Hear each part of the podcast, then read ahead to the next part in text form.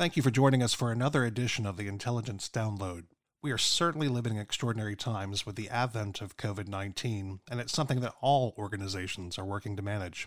Unfortunately, this pandemic also brings those who seek to take advantage of it.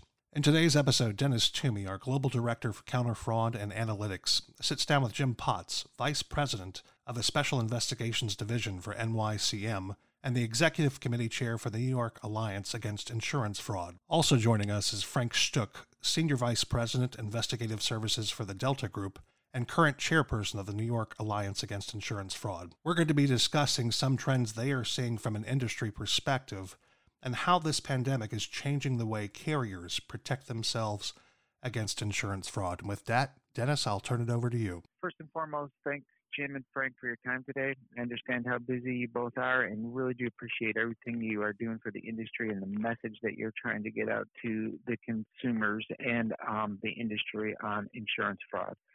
I know Brad gave a, a really quick intro, and thanks for that, Brad. But for better appreciations of your experience and knowledge that you both have in this field, can can maybe you can give us a little bit of a, a, a better background of yourselves um, Jim, would you mind just starting with your background and then we'll go to Frank? Sure. Thank you first, uh, both Brad and yourself, for having us here to get the message of the Alliance out. Um, approximately 35 years ago, I began my career at New York Central, uh, the first 10 of which were spent in various positions in the claims division, ultimately in different leadership roles there involving casualty, no fault, and auto physical damage.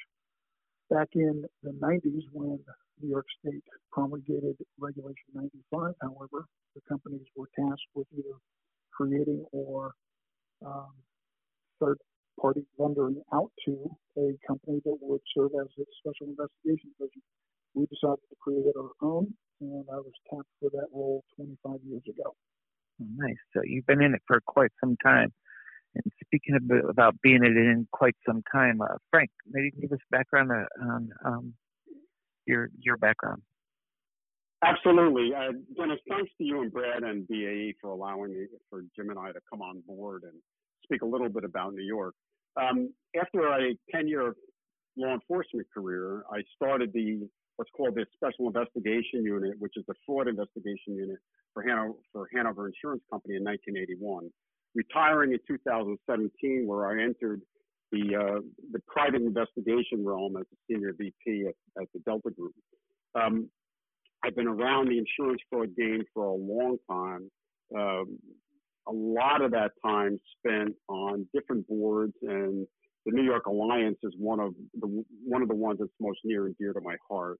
And we really have done a, an incredible job in the state of New York to get it for getting people to understand the problems associated with insurance fraud. So important in this time of crisis that we're in today. Oh, thanks. Maybe maybe we can expand on um, first the, the alliance, uh, uh, New York Alliance Against Insurance Fraud, what their mission is, and how you guys work with the industry. Jim, maybe you want to take that one. Uh, the consortium is a group of approximately 100 companies formed to educate and inform the general public here in New York about the dangers and the true cost of insurance fraud. Um, the alliance was was formed again in response to Regulation 95 as a way for the carriers to to, to do that role, which is contained there in, in the regulation. So each carrier had to do it either by themselves, or in this case, we banded together to not only pool our financial resources, but our creative resources as well. A hundred carriers that write in the state of New York contribute to um, give public service announcements and educate the community on um, the impact of insurance fraud, the dangers of insurance fraud, and and some of the different types of scams that are going on out there in the industry to educate um, the entire um, state. Is that right? Yeah, that's correct. And uh, and for a little further point on that, as well as what different forms that takes uh, or has taken over the years, I'd like to turn that over to Frank because we have a new campaign this year, and and uh, the uh, the alliance comes up with a new campaign every year to to inform on different topics. Frank. you know, over the years, we've had a number of different themes surrounding uh, educating the uh, population in the state of New York.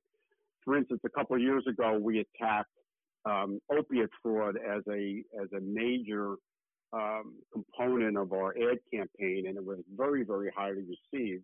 And so this year we we stepped back and said, you know, we want people to understand that insurance fraud is stealing, plain and simple. And that's our, our theme for 2000 or for 2020. Now, the interesting thing is as we were getting ready to roll out the campaign, COVID-19 hit. So we did a, we did a distinct about face. And this year, our campaign is now solely um, geared toward COVID-19 issues. And we're about to roll that campaign out. As a matter of fact, Jim has already started doing some of his media um, presentations just about you know what the alliance is doing to inform people how to be careful in this time of crisis. That's great. Maybe we can expand on that a little bit more. You know, during this health and economic crisis, are you guys, from um, an industry perspective, seeing any changes in the way fraud is being committed or investigated? Um, from an industry perspective first, then we can talk about um, the public service announcements that are going out as a result of that. Uh, Frank, you want to take that one, or yeah, probably well, let's go with you, Frank. The whole key is when you look at any form of economic downturn, and it and it seems like over the last 20, 25, 30 years that times of crisis lend themselves to economic downturn. So if we go back to 2001 and the 9/11, the, I'm sorry, the 9/11 catastrophe, for instance, Hurricane Katrina, Hurricane Sandy. All these um, these issues lended themselves to a periodic economic downturn. So what happens? You look at the professional thief. The professional thief really doesn't doesn't slow down or pick up at the time of of an economic issue. What they do is they see it as an opportunity. But our message this year is more about to that person who, for whatever reason, looks at insurance as a, an opportunity to collect um, collect some money that they're not not entitled to. So our campaign, very simply this year, really fit into this COVID nineteen, you know, dilemma that we're in. Insurance fraud is stealing, plain and simple. Yeah, that's that's very succinctly put. Um, you know what we see when there are opportunities like this, and, and certainly we didn't we didn't draw up the campaign this year with uh, the thought process of what COVID-19 was going to bring to the table. But as Frank said, it simply just creates the opportunity for good people to make bad decisions, and sometimes that's just because they've paid their insurance premiums for you know sometimes decades without having any claims, and then they have a legitimate loss and they feel they need to get a little bit back, either because their neighbor or friends have told them that uh, the insurance company is, is going to be too tough in negotiating and they're not going to get back to what they feel is square. And so they feel they need to inflate their claim in order to do so. But specifically from COVID 19, we've started seeing some things uh, that, are, that are just just really concerning. Uh, some of the body shops, for example, are charging the companies to clean the vehicles when they're picked up from an accident then they get taken to a repair facility where we're charged to clean them again, and then ultimately a third time before they get turned back to the consumer. Now, whether or not the, the cleanings are actually taking place, nobody knows, but the charges and the rates to do so have been exorbitant without any guarantee, for example, that uh, the vehicle's been sanitized before it goes from party A to party B to party C.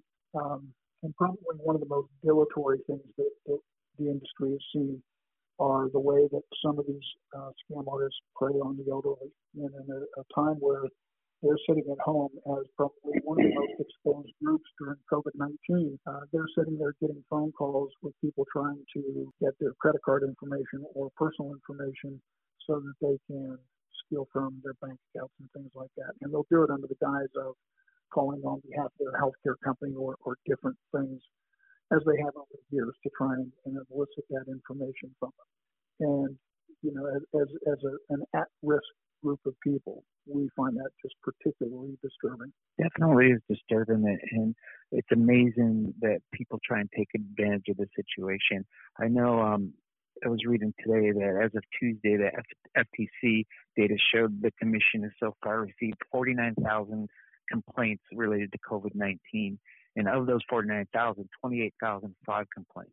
And of those 28,000 fraud complaints, um, the commission estimates consumers have already suffered more than $35 million in losses since the start of the epidemic.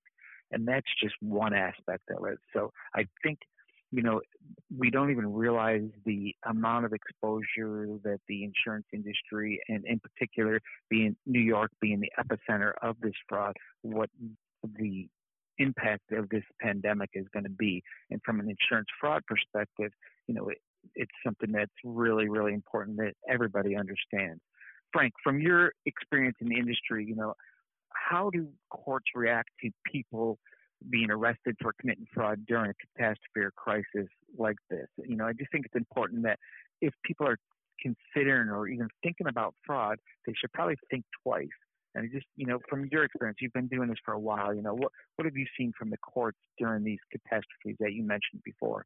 Well, I think what you, you know, certainly what you're going to see is, and, and that's a loaded question, Dennis. I mean, the, you know, the, yeah. uh, the, the judiciary for years has been somewhat lenient on insurance fraud, you know, universally. Uh, but what what we're going to see, and we haven't really seen it yet because it's still it's still too fresh. But what we're going to see is the courts are going to come down hard on people who, who use this crisis as an opportunity to commit fraud. So what I, I, I spoke before about the professional fraud artists. Well, let's face the fact that professional fraud artists are always going to commit fraud regardless of the state of the economy. End of story. But what they see is things like COVID, Sandy, Katrina. It's, it's a gold rush here's an opportunity because the professionals know that insurance companies are now real busy and they're going to be able to slip things through. Take that and add that to that otherwise law abiding person who may commit fraud because they see no other option. And, and, you know, there's, there's two elements to our message, but the most important element of the message this year is to that person that there, there are other ways to um, to help themselves out economically. You know, so I mean, the big problem is you, you have people, and and I've been saying this for over 40 years in in my presentations, is that there's a lot of honest people out there committing fraud because they don't correlate insurance fraud to a criminal act. And and when so when you get into a time of crisis, you have you have that issue of of very simply people from an altruistic perspective, they don't think it's a big deal. And secondly, they see the insurance companies as the big bad, you know, the big bad pocketbook. All right. Nobody's going to miss that money. Yeah, that was a, a great point. And uh, one of the things that I wanted to emphasize, uh, you know, as Frank is talking about the ways, the psychology about what makes somebody think that it's okay, is that at the end of the day, whatever any consumer does, is going to come back to affect not only them, but every other consumer in the insurance world. So as the carriers, or frankly, any retailer or anybody in business absorbs any kind of loss based on fraud, that expense ultimately gets paid back to the consumer or charged back to the consumer. And here in New York, because insurance fraud is such a prevalent activity, we actually call it the insurance fraud tax because it gets levied on top of every auto or, or homeowner policy that somebody buys here in the state of New York. And that's because people don't think that that thousand or two thousand dollars, as Frank indicated, is that big of a deal. But if everybody's doing it, that thousand or two thousand dollars has to get passed, on to the consumer at some point. Hey, hey Dennis, I want to I want to give a shout out to um, to one of our well-known attorneys in New York, a fellow by the name of Roy Mura. And Roy Mura has been talking about a, a very simple concept that um, that he learned about from a uh, a writer by the name of Dan Ariely, who wrote a book called The Honest Truth About Dishonesty. Most people want to view themselves as honest, honorable people, yet while benefiting from cheating, lying, getting as much money as possible. Now, I, I know that sounds like a harsh statement, but when you look at these economic times, you have to understand, and this is this is the quote. So most people will cheat up to the level that allows them to retain a self-image of being reasonably honest individuals. And that goes back to what I was talking about. And Jim, I'm glad you talked. You, you mentioned that psychology of, of stealing because people don't see it as a problem. And that's the whole essence of what we we've done for, for over 20 years in New York is to get people to understand the mechanism of insurance that one person steals affects everybody who who buys insurance in the state of New York and around the country. I love it. I mean, it, that's a really good point. Um, and I mean, Roy is one of the pioneers out here, and he's really been doing some study. And so, you know, quoting him is absolutely spot on. Um, you know, and the other thing I want to point out too is for the people that those opportunists that are thinking about getting away with it and think the courts are too busy. You know, there's a typical statute of limitations is five to seven years in in most states for insurance fraud. You may think you're getting away with it right now, but you're probably not going to get away with it because you know I think once the the dust settles from COVID-19 and law enforcement and the courts open up and the you know the evidence is is that investigators are able to pull the evidence together. If you are doing fraud, you're going to get caught. I mean, the likelihood of getting caught is much is going to be extremely high when they start going through this, and the penalties are going to be severe. So, you know, in talking about the psychology of it and what motivates a person, uh, we're not trying to downplay uh, the difficulties and the pressures that certainly come into play when people have either lost their jobs or been furloughed. These are, right. these are difficult times for, for all. All we're saying is that there are different choices that you can make, and while it seems rather benign in the beginning, committing insurance fraud can have lasting effects on the rest of your life. So you can be charged at least with a misdemeanor or a felony, and that never goes away. And you're going to have that stigma of breaking the law and having that hung around your neck for every time that you want to go vote or do anything uh, to become and still remain a productive member of society. And, and again, it will come at, at a weak point when you've got financial pressures that are mounting for you. And all we're saying is just think about that and think about different alternatives that you can do before you try. Jim, if you know somebody who's committing fraud in New York, how should they go about reporting it? That's a great question. Uh, we would direct people to our website, which is www.fraudny.com. And there's a wealth of information on the website about not only insurance fraud as well as our old campaigns over the years, but how to spot it, and then frankly what to do with it when you do spot it, which is you know to your point, can I report it and how do I report it? And then to that point, Frank, you know, what do you recommend organizations and consumers do to protect themselves at this time?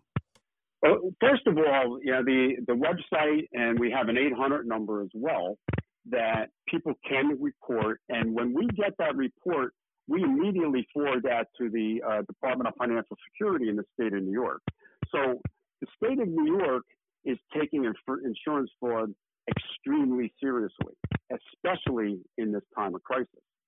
Now, the other thing that you can do is you can call your own insurance company. And every insurance company in New York has what's known as a special investigation unit. So if if you don't want to call a an 800 number, you don't want to call, go onto a website, you can call your own insurance company and ask for the SIU or ask for the investigation unit and let them know that you know of a fraud that may be occurring and that insurance company will forward that information to the state of New York. Yeah, that's great. And you know, and I, I, I do want to also point out there are a lot of other um, uh, things that maybe the consumers don't realize the advanced analytics and platforms like our system, BAE systems. It's a shameless plug, but I, you know, I think it's important that you know people that are considering to about considering committing fraud, you know, they need to be aware that, you know, it's data that they're capturing, it's information that they're capturing. These systems we use in artificial intelligence and machine learning, they're not limited by social distancing that data is going to be there.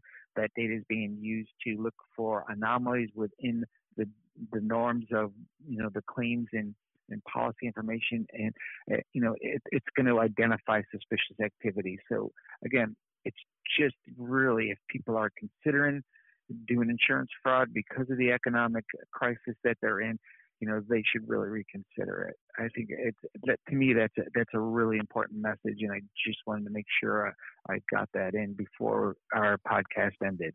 If I can add, you know, that that powerful tool that you talk about at BAE, couple that with the all claim database at Verisk ISO, you know, there's there's a footprint when somebody commits fraud, and it's always going to be out there. So people need to keep, you know, we're not trying to scare people, but people need to understand that if you commit fraud, there's not only a, a, a criminal aspect to it, there's a sociological aspect to it. People are going to know about it and you're going to be found out. Frank, what's the, what's the one thing happening right now that most people aren't aware of or has not made national or regional news from a fraud perspective? I mean, we've heard of the scams that are happening with um, the elderly. I mean, those are starting to dribble out. But what's the one thing that you guys have maybe heard that maybe people aren't aware of? I, well, well, first off, the the interesting thing is that you know people are now they're sheltering in place for lack of a better term. They don't think people are out there watching them. All right, we're as we're as busy now as we were before the um, you know the COVID nineteen impact hit. So insurance companies are are, are out there looking for um, potential fraud. The second thing is there is there, there's a couple bills in different state legislatures now that um, we see on the horizon as a, as a distinct potential for people to commit fraud, and that's the uh, the presumption that that any essential person, any essential worker who gets COVID is is presumed to have gotten it on the job, right? That is one of the biggest things that we're looking at now as a as a future investigative um, opportunity, for lack of a better term. You know, people, you know, people are going to have to prove they got it on the job, regardless of what these regulations or or legislative actions say. So, you know, we, there, there's going to be a lot of people who are going to see that and say, you know what, I I went to a party, but I'll just say I got it on the job. So that's one of the that's one of the um, the things that we see on the horizon now from a workers' compensation standpoint that's really going to impact the industry. Yeah, that's, that's a great point, Frank. And, and uh, to dovetail on that, there are a lot of commercial policies that have been issued over the years. Uh, frankly, before uh, there were things like data breaches and uh, COVID 19 or, or, things like that to respond to. So some of the policies that people have in either a personal or business context simply don't respond, meaning that there's no coverage for these things. And so people are going to be preyed upon by people trying to either sell them that coverage falsely when it doesn't exist, or thinking that they've got the coverage and that their small business is perhaps going to get reimbursed when frankly their policy is not going to respond to that because there there simply isn't any coverage.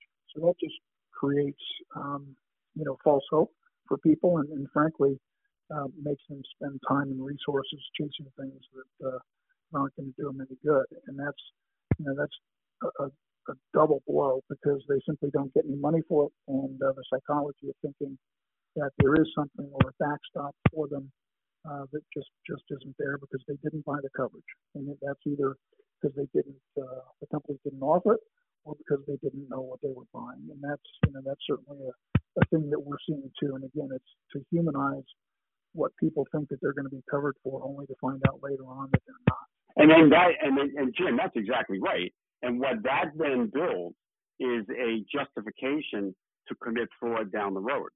Okay, so yeah, they told me no this time. Well, I'll wait a little bit. I'll change. I'll change the story to fit the script, and then a, a month from now, 45 days, 60 days from now, I'll put in another claim that they won't be able to let them, to uh, to exclude. So that's a great, great point, and people need to understand that you, you need to know the mechanism. You need to know your coverage, and and you need to know what you know what what the policy protects you against. Right. And if there's any questions, you know, reach out to your carrier. They'll be more than willing to work with you on that rather than having to take it down the wrong road. So that's really great messaging. And, uh, you know, look, I know we're up against the clock, and you guys are just amazing. We could probably talk all day, and we may have to do a part two of this podcast because I'm just really intrigued with your experience and knowledge. But in closing, you know, I really want to thank the New York uh, Alliance Against Insurance Fraud, your company Delta Investigations, and New York Central Mutual for allowing you guys to do this. And you know, I think the messages out there, the the stuff that you guys are doing to help not only the industry but the consumers understand what's going on out there is is something that you know is not replicated in any other state that I'm aware of. So I well, Pennsylvania's doing a pretty good job as well. But any other state, I'm I so I really appreciate everything that you guys are doing, and and can't thank you enough for taking the time out of your busy schedules to do this. You know, you do have full time job, full time jobs, but you still, you know, seem to make time for the alliance and some of these other organizations um, out there. So, thank you both very much for everything. Thank you, Dennis. Thank you. What a fascinating conversation. Uh, thank you very much to Frank Jim and Dennis for those insights. You know, one thing will always remain the same when people have the opportunity to take advantage of a natural disaster, pandemic, or other, some people will. It's all about shoring up your defenses ahead of and during times exactly like this. Thank you to listening for this edition of the Intelligence Download. Be sure to go to your favorite podcast app via Apple, Google, or Podbean.